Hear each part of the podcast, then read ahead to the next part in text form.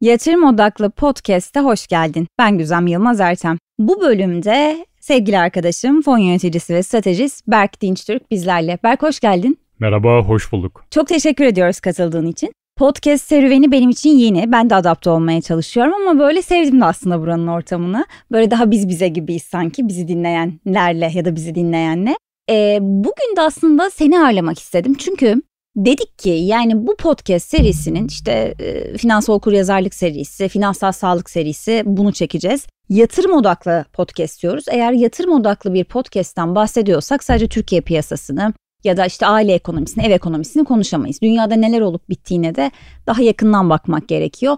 Ve dedik ki Wall Street'in ünlülerini konuşalım. İşte bunun içerisine Warren Buffett'ı koyabilirsin, diğer ünlü yatırımcıları da koyabilirsin, büyük şirketleri de koyabilirsin. Böyle kocaman bir havuz bu. Ama Türkiye'de aslında daha düşük farkındalık olan, daha düşük okuryazarlık olan uluslararası piyasalar aslında bizim için çok önemli bir gösterge. Çünkü Türkiye'de maalesef döngüleri, cycle'ları, ekonomik döngüleri doğru analiz edemiyoruz. Çok öngörülebilir bir ülke değiliz. Ama yurt dışında aslında bu dinamik daha iyi çalışıyor. İstatistik bilimi daha iyi çalışıyor sanki. Biraz bunları konuşmak istiyoruz seninle. Neler söylersin? Gerçekten böyle Wall Street'in ünlüleri deyince, gerçekten dünyadaki yatırım guruları deyince senin aklına ilk neler geliyor? Aslında bir tanesini söyledin. Warren Buffett. E, ikincisi kader arkadaşı ve iş ortağı Charlie Munger. Bana göre korkunç bir deha. Bir üçüncüsü Ray Dalio. Bir dördüncüsü Stan Druckenmiller. E, bunlar aslında benim e, Magnificent Four yani şahane dörtlüm yatırım stratejilerini, temalarını ve olaylara makro perspektiften bakış açılarını oldukça beğeniyorum. Peki bu dört isme baktığında ortak özelliklerine ya da farklılıklarını ikisini de sorayım sana. Ortak özellikler birincisi çok rasyonel hareket ediyorlar. Yani duygusal olarak aslında bu işte açgözlülük piyasalarda çılgınlığın olduğu dönemlerde daha kontrollü hareket ediyorlar ve analizleri oldukça tutarlı. E, diğer taraftan bir iki tanesinin ortak özelliğine baktığımızda Ray Dalio ve Stan Druckenmiller zamanında çok büyük para kaybettikleri de oldu. Ama onlardan ders çıkarmayı da oldukça iyi bir şekilde becerdiler. Ben aslında en çok bu kısmını sevdim sanırım. Para kaybetmeyi bilmek. Şimdi Türk yatırımcısı için bu biraz ne diyelim e, yabancı bir kavram. Çünkü biz genelde para kaybetmeyi sevmediğimiz için kayıpta aylarca, günlerce, belki senelerce bekleyebiliriz. Fakat kazandığımızda da hemen karımızı alıp kenara çekiliriz. Yani o kaybettiğimizi telafi etme güdüsü daha yavaş çalışır. E, bu konudaki görüşün ne? Yani aslında çok uzun yıllardır sektördesin sen. Gerek aracı kurum tarafındaydın, gerek fon yönetim tarafındaydın ki şu anda aslında çok kıymetli bir fon yöneticisisin. Nasıl değerlendiriyorsun? Yani kaybın olduğu dönemlerde dünyada aksiyonlar nasıl Türkiye'de yatırımcının psikolojisi ve davranışı nasıl? Şimdi aslında e, yatırımcı psikolojisi çok farklı göstermiyor. O yüzden de zaten daha bilgisayar odaklı e, bir trading'e yani hmm. bilgisayar odaklı yatırım stratejilerine alım satıma yöneliyor dünya. Çok haklısın. Algolar o yüzden değil mi? Daha çok evet. devreye girdi. Duyguyu mümkün olduğunca dışarıda bırakmaya çalışıyorlar. Tabi burada bir laf da var. İki kere batmadan iyi borsacı olunmaz diye.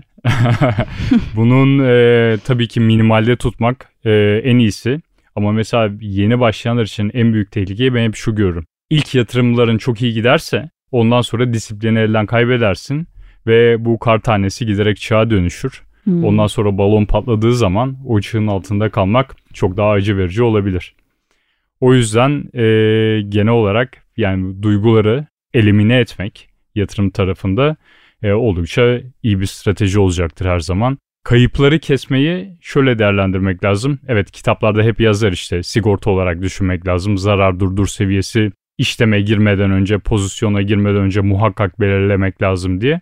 Bu belirlemek lazım şüphesiz doğru ama ona sadık kalmak da en az bir o kadar önemli. Yani sen zarar durdur seviyesi belirledikten sonra onunla durmadan oynarsan işte o zaman e, disiplini de elden kaybediyorsun. Daha sonra da e, altından kalkılamayacak yükleri üstlenmek zorunda kalabiliyorsun. Aslında belki de az önce podcast'in başında saydığım bu isimler de kendini disipline edebilen ve dolayısıyla da yatırımcılarına mutlak getiriyi orta uzun vadede sunabilen fon yöneticileri. Belki de başarının anahtarı bu. Peki biraz istersen özellikle yatırımlarını çeşitlendirmek isteyen ve e, yurt dışı hisseleri anlamak isteyen yatırımcılar için, bizi dinleyenler için küresel piyasadaki dinamiklerden bahsedelim. E, aslında her dönemin farklı bir dinamiği var ve ekonomik döngüler var başta da söylediğimiz gibi. Nedir bu ekonomik döngüler? İşte merkez bankalarının sinyallerine mi baksınlar? E, o dönemki hisse rallisine mi baksınlar yoksa hepsi birbirini tetikliyor mu? Nasıl görüyorsun bu döngüleri? Şimdi aslında bu döngüleri bana göre en güzel, e, en iyi şekilde Rus ekonomist Nikola Kontradiev zamanında e, belirlemiş ve bunlara dört tane isim veriyor. İlkbahar, yaz, sonbahar, kış şeklinde. Bunu biraz daha teknik terim olarak ifade edersek ilki Goldilocks yani büyümenin yüksek, enflasyon düşük olduğu dönem. Bu verimliliğin de ekonomide verimliliğin de maksimize olduğu bir döneme işaret eder. Hisse senetler için altın bir periyottur. İkinci olarak reflasyon dönemi. Büyüme yine yüksek kalmaya devam eder ama bu sefer yavaş yavaş enflasyon görülür. Şirketlerin fiyatlama güçleri olduğundan dolayı bu maliyet artışlarını tüketiciye yansıtabilirler ve karlılıkları etkilenmez, olumlu olarak artmaya devam eder. Bu da ikinci yani e, yaz dönemidir. Üçüncü olarak baktığımızda stagflasyon gelir. Büyüme durmaya başlar ancak enflasyon yapışkan kalmaya devam eder. İşte bu e, yavaş yavaş uyarı işaretlerinin geldiği dönemdir. Son olarak da deflasyon olur. Yani hem düşük büyüme hem de enflasyon düşmeye başlar. Bu da talep kırılganlığına, talebin hızlı bir şekilde gerilediğine işaret eder. Şirket karlılıkları için oldukça riskli bir dönemdir. E, bu dönemde de zaten biz yani stagflasyonda ve deflasyonda borsalarda büyük düşüşler görürüz. İlk iki periyot oldukça kuvvetli yükselişler ama son iki periyotta da daha defansif kalınması gereken bir döneme işaret eder. Peki 2023 yılı hangi dönemleri kapsıyor sence? Çok güzel. 2023 yılına ülkeler bazında ayrıştırarak biraz hmm. bakabiliriz belki. Çünkü biz pandemi sonrasında yeni bir ekonomik döngüye geçtik. Bunun birkaç tane nedeni var. Bir tanesi uzaktan çalışma diye bir şey hayatımıza girdi. Yani artık insanlar her gün ofise gitmeden evlerinden benzer verimlilikte çalışabiliyorlar. Belki daha uzun saatlerde çalışıyorlar. Çünkü hatırlarsın sen de uzun süre kurumsaldaydın. Hı hı. E, mesai bittikten sonra işte servisim kalkıyor, çocuğumu okul alacağım e, vesaire diye e, 6'da bilgisayarı kapatıp gidiyorlar. Doğru. Ama şimdi evden çalışmayla birlikte bu süreler gece saatlerine kadar uzayabiliyor. 10'da 11'de sosyal platformlar üstünden toplantılara katılanları bile duyuyoruz sık olarak. Maalesef. Şimdi bu aynı zamanda daha küçük ofisler ihtiyacı doğuruyor. Hı hı. Yani baktığımız zaman eskisi kadar büyük plazalara, büyük ofislere ihtiyaç kalmamış durumda. E, taşımacılık sektörüne yani insan taşımacılığında aynı yoğunluk yok. İşte metrolar daha az kullanılıyor, arabalar daha az kullanılıyor. E, tabii burada kafeler de etkileniyor. Her gün düzenli müşterisi olan kafeler, restoranlar bunlar da bunlar da olumsuz etkileniyor. Bir diğer taraftan baktığımızda geçen seneyle birlikte başlayan Rusya-Ukrayna savaşı var. Bu e, ucuz enerji dönemini de bitirmiş oluyor. Yani eskiden 15 dolara e, aldı, e, alınan petrol, 15 dolar maliyetle üretilen ürünler artık 80-90 dolar bandında. Hatta geçmiş sene bu zamanlarda 120-130 dolar bandındaydı. O yüzden baktığımızda şu anda bizim yıllardan beri küresel ekonomilerde düşük enflasyon görmemizin 3 tane temel nedeni vardı. Birincisi globalizasyon ki e, Çin ticaret savaşları ile birlikte ortadan kalktı. İkincisi ucuz enerji. Rusya-Ukrayna savaşı ile birlikte ortadan kalktı. Üçüncüsü ucuz iş gücü. Bu da pandemi sonrası iş istihdam piyasasında arzın talebi karşılamaması nedeniyle ortadan kalktı. Hem iş gücünden çıkanlar oldu hem de nüfus yaşlandığı için küresel olarak alttan gelenler çıkanların yerini dolduramıyor ya da oldukça yüksek maliyetle dolduruyorlar. Bu yüzden biz küresel enflasyonun yükseldiğini görüyoruz. Tabii ki bunda pandemi dönemi boyunca hükümetlerin sınırsız para basması Hı. ve işte merkez bankalarının sınırsız para basması ve hükümetlerin destek paketleri de büyük rol oynadı. Ama baktığımızda biz şu anki tarihin en yüksek sıkılaşmasına rağmen hala enflasyonda yapışkanlığın kaldığını görüyoruz. Enerjide daha bağımlı, dışarıya daha bağımlı ülkeler ve başta Avrupa olmak üzere stagflasyon problemiyle karşı karşıya şu anda. Yani enflasyon yapışkan kalmaya devam ediyor ancak büyüme düşük. Amerika tarafına baktığımızda şu anda göreceli olarak ekonomisi daha iyi durumda. E, son gelen büyüme verileri de aslında e, beklentilerin üstünde ama alt kalemlerde biz zayıflığı görüyoruz. Nasıl görüyoruz? Büyümenin büyük kısmı hükümet harcamalarından gelmiş durumda. özel sektör giderek yavaşlıyor. Bu aslında verimlilik düşüşüne de işaret eder. Diğer taraftan tüketicilerin de e, lüks tüketimden yavaş yavaş zorunlu tüketime doğru kaydığını görüyoruz. Yani yatırım ve tüketim tarafında çok fazla ivmelenme yok. Kamunun desteğiyle sanki daha çok çarklar dönüyor. Peki bu gerçekten bu yıl sonuna doğru 2023'ün sonuna doğru bir resesyonun kapıda olduğunu bize söylüyor mu yoksa çok mu erken bu analiz için? Aslında şöyle Avrupa ekonomisi zaten stagflasyonla mücadele ediyor. Doğru. Amerika tarafında herkes şunu soruyor. Resesyon ne zaman gelecek? Hı hı. Bu ötelenebilir. Yani 3. çeyreği 2023 3. çeyrekte de olabilir. 2024'ün ilk iki çeyreğinde de gelebilir. Ama asla olmayacak diyemiyorsun. Şimdi nedeni şu aslında öncü göstergeler bize bunun çok net işaretini veriyor. Nasıl veriyor? Parasal sıkılaşmanın etkileri ilk önce konut piyasasında hissedilir. İşte zaten mortgage oranlarının %7'ye çıkmasıyla bir sene içerisinde konut satışları konut piyasası durmuş durumda. Satışlar %40'lara yakın gerilemiş durumda yıllık bazda. Daha sonra imalat sektörü yavaşlar ki Amerika dahil biz imalat e, sektöründe daralma bölgesinde 9-10 aydır daralma bölgesinde Hı. devam ediyoruz. Daha sonra bu zayıflık hizmet sektörüne yansır ki şu anda küresel olarak baktığımızda eskiden 60'larda olan hizmet sektörü endeksi yavaş yavaş 50'lerin hemen üstüne yerleşmiş durumda. 51-52'lerde e, görünüyor. Hizmet tarafı da daraldıktan sonra en son işsizlik patlar ve resesyon gelir. Şu anda bizim ekonomilerde gördüğümüz klasik bir late cycle yani son döngü hareketi. İstihdam kuvvetli kalmaya devam ettiği sürece biraz daha bu devam eder ama e, nabız çok kuvvetli değil. Daha önemli olan bizim bakmamız gereken e, ekonomik resesyon ne zaman geleceği, e, e, geleceği bir yana bu senenin teması şirketlerin kar resesyonu olacak. Yani borsa yatırımcıları şirket karlılıklarının azalmasına odaklanırsa yatırımlarını daha sağlıklı bir şekilde yönetebilirler. Peki burada istersen biraz öne çıkan sektörleri ve şirketleri de konuşalım. Şimdi işte fen hisseleri dedik, teknoloji hisseleri dedik. Bunlar e, pandemi sonrası daha böyle işte moda tabiriyle poppy sektörler Hı-hı. haline geldi. Fakat e, işte bu dönemde sürekli long side'da olan, buy side'da olan teknoloji şirketlerine yatırım yapan yatırımcıların da hayal kırıklığına yaşadığı, uğradığı dönemlerde oldu dönem dönem işte üretim ağırlıklı, dönem dönem işte biraz daha işte sanayi şirketleri, dönem dönem teknoloji, bazen bankalar. E, her dönemin ayrı bir hikayesi var. Gerçekten bu yıl için sen 2023'ün yatırım temaları desen gelişmiş ülke piyasaları için soruyorum bunu. Yani Avrupa, Amerika, İngiltere gibi ülkeler için ve piyasalar için. Gerçekten parlayan yıldız hangileriydi ve hangileri olmaya devam edecek? Daha olumsuz ayrışanlar neler? Şimdi aslında e, hisse senetlerinin iki fazla inceleyebiliriz veya iki gruba ayırabiliriz. Değer hisseleri ve büyüme hisseleri. Büyüme hisseleri temel olarak şöyle işler. Ben bugün kar etmiyorum ama öyle bir iş modeli kurdum ki bu 10 sene içerisinde patlayacak ve ben bu şirketi satacağım veya yeni ortaklar alacağım. Çok büyük karlar edeceğim. Kar büyümesi yaşayacağım. Değer e, büyüme hisseleri için favori dönem borçlanma maliyetinin ucuz olduğu dönemler. Yani bizim pandemiye kadar gördüğümüz işte 2008 krizinden sonra negatif faizlerin veya küresel bazda çok düşük faizlerin olduğu, borçlanma maliyetinin oldukça uygun olduğu dönemde e, büyüme hisselerinin avantajı avantaj yaşadığını gördük.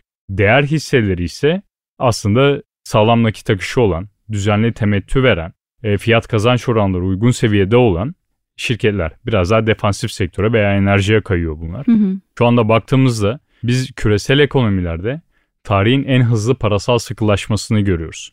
Yani örnek olarak Amerika'da faiz oranları bir sene içerisinde %500-525 oranında artmış durumda. Doğru. Kaldı ki tarihin en borçlu ekonomilerinde yaşıyoruz bu dönemi.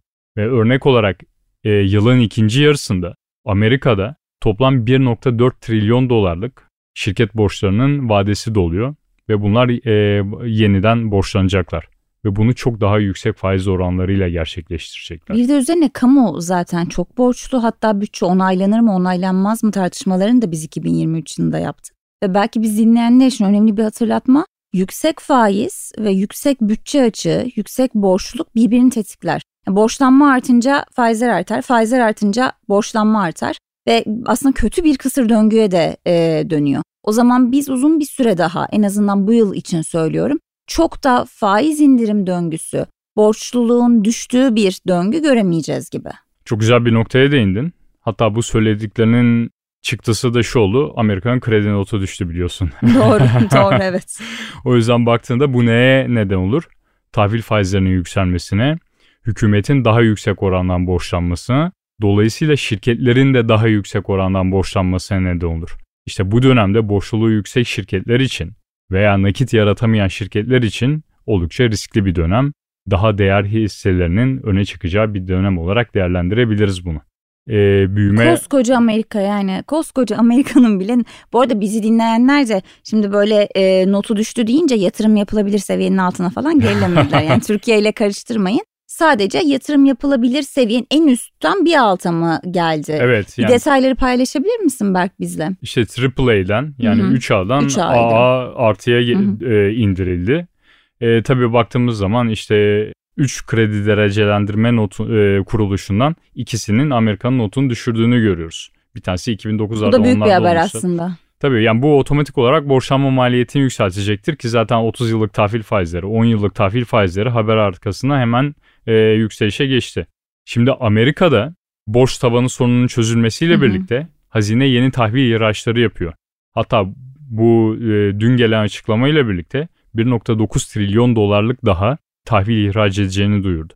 Bu da hükümetin daha yüksek faiz oranlarıyla borçlanmasına neden olacak. E, bütçe açığının artmasına neden olacaktır. İşte bu ikinci çeyrekte e, Amerikan büyümesi e, hükümet harcamalarıyla gerçekleşti büyük oranda demiştik ya. Artık orada hükümet kurtarıcı olarak bir role soyunamayacak. Etkisi giderek azal, azalacaktır. Bu da daha düşük büyümeye işaret ediyor. O zaman değer hisseleri önde kalmaya devam edecek aslında ya da defansif sektörler diyelim. Şöyle evet yani burada hem relatif performans öne çıkar. Hı hı. Değer hisseleri büyümeye göre daha iyi performans gösterir. Enerji hisseleri öne çıkar. Çünkü küresel bazda işte bu arz tarafında sıkıntı olan emtialar yüksek kalmaya devam edecektir. Petrol arzında küresel talebin düşmesine rağmen OPEC'in hala arz kesintisine gittiğini görüyoruz tarımsal emtia tarafında hem Kuzey Amerika bölgesinde daha doğrusu Amerika kıtasında kuzey güney ayrı etkiliyor. Ama işte bu El Nino veya La Nina kasırgaları buna ek olarak e, kuraklığın artması arz tarafını kısıyor. Gübre fiyatlarının yükseliyor olması çünkü petrol fiyatının yüksekliği sadece enerji değil aynı zamanda işte üretimi de yani gübre fiyatları yükseliyor buna bağlı olarak. E, baktığın zaman o zaman da e, tarımsal emtiaların üretim maliyetleri artıyor. Rusya'nın Ukrayna limanlarını kapatması ayrı bir arz kesintisine neden oluyor. Son olarak Hindistan e, pirinç ihracatını kesmiş durumda. Bunlara baktığımızda tarımsal emtialarda da biz yukarı yönlü baskı görüyoruz. O yüzden sektörel olarak enerji ve gıda hisselerini ben bu dönemde beğeniyorum.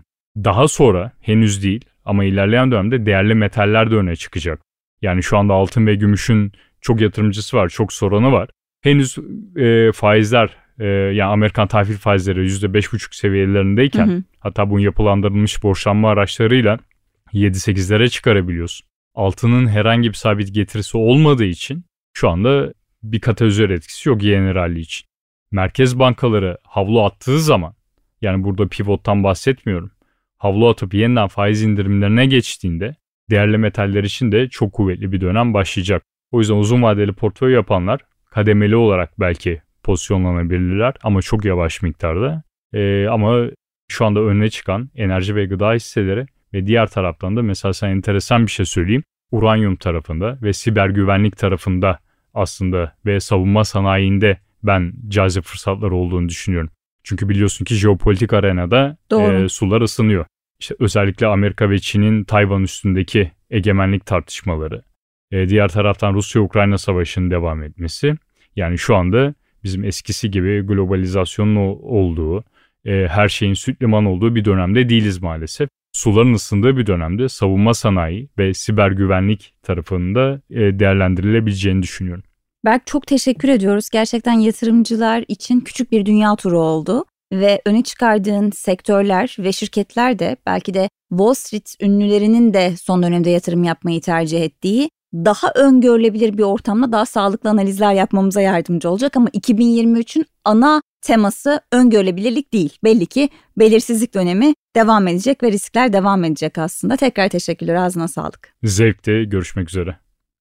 Odea.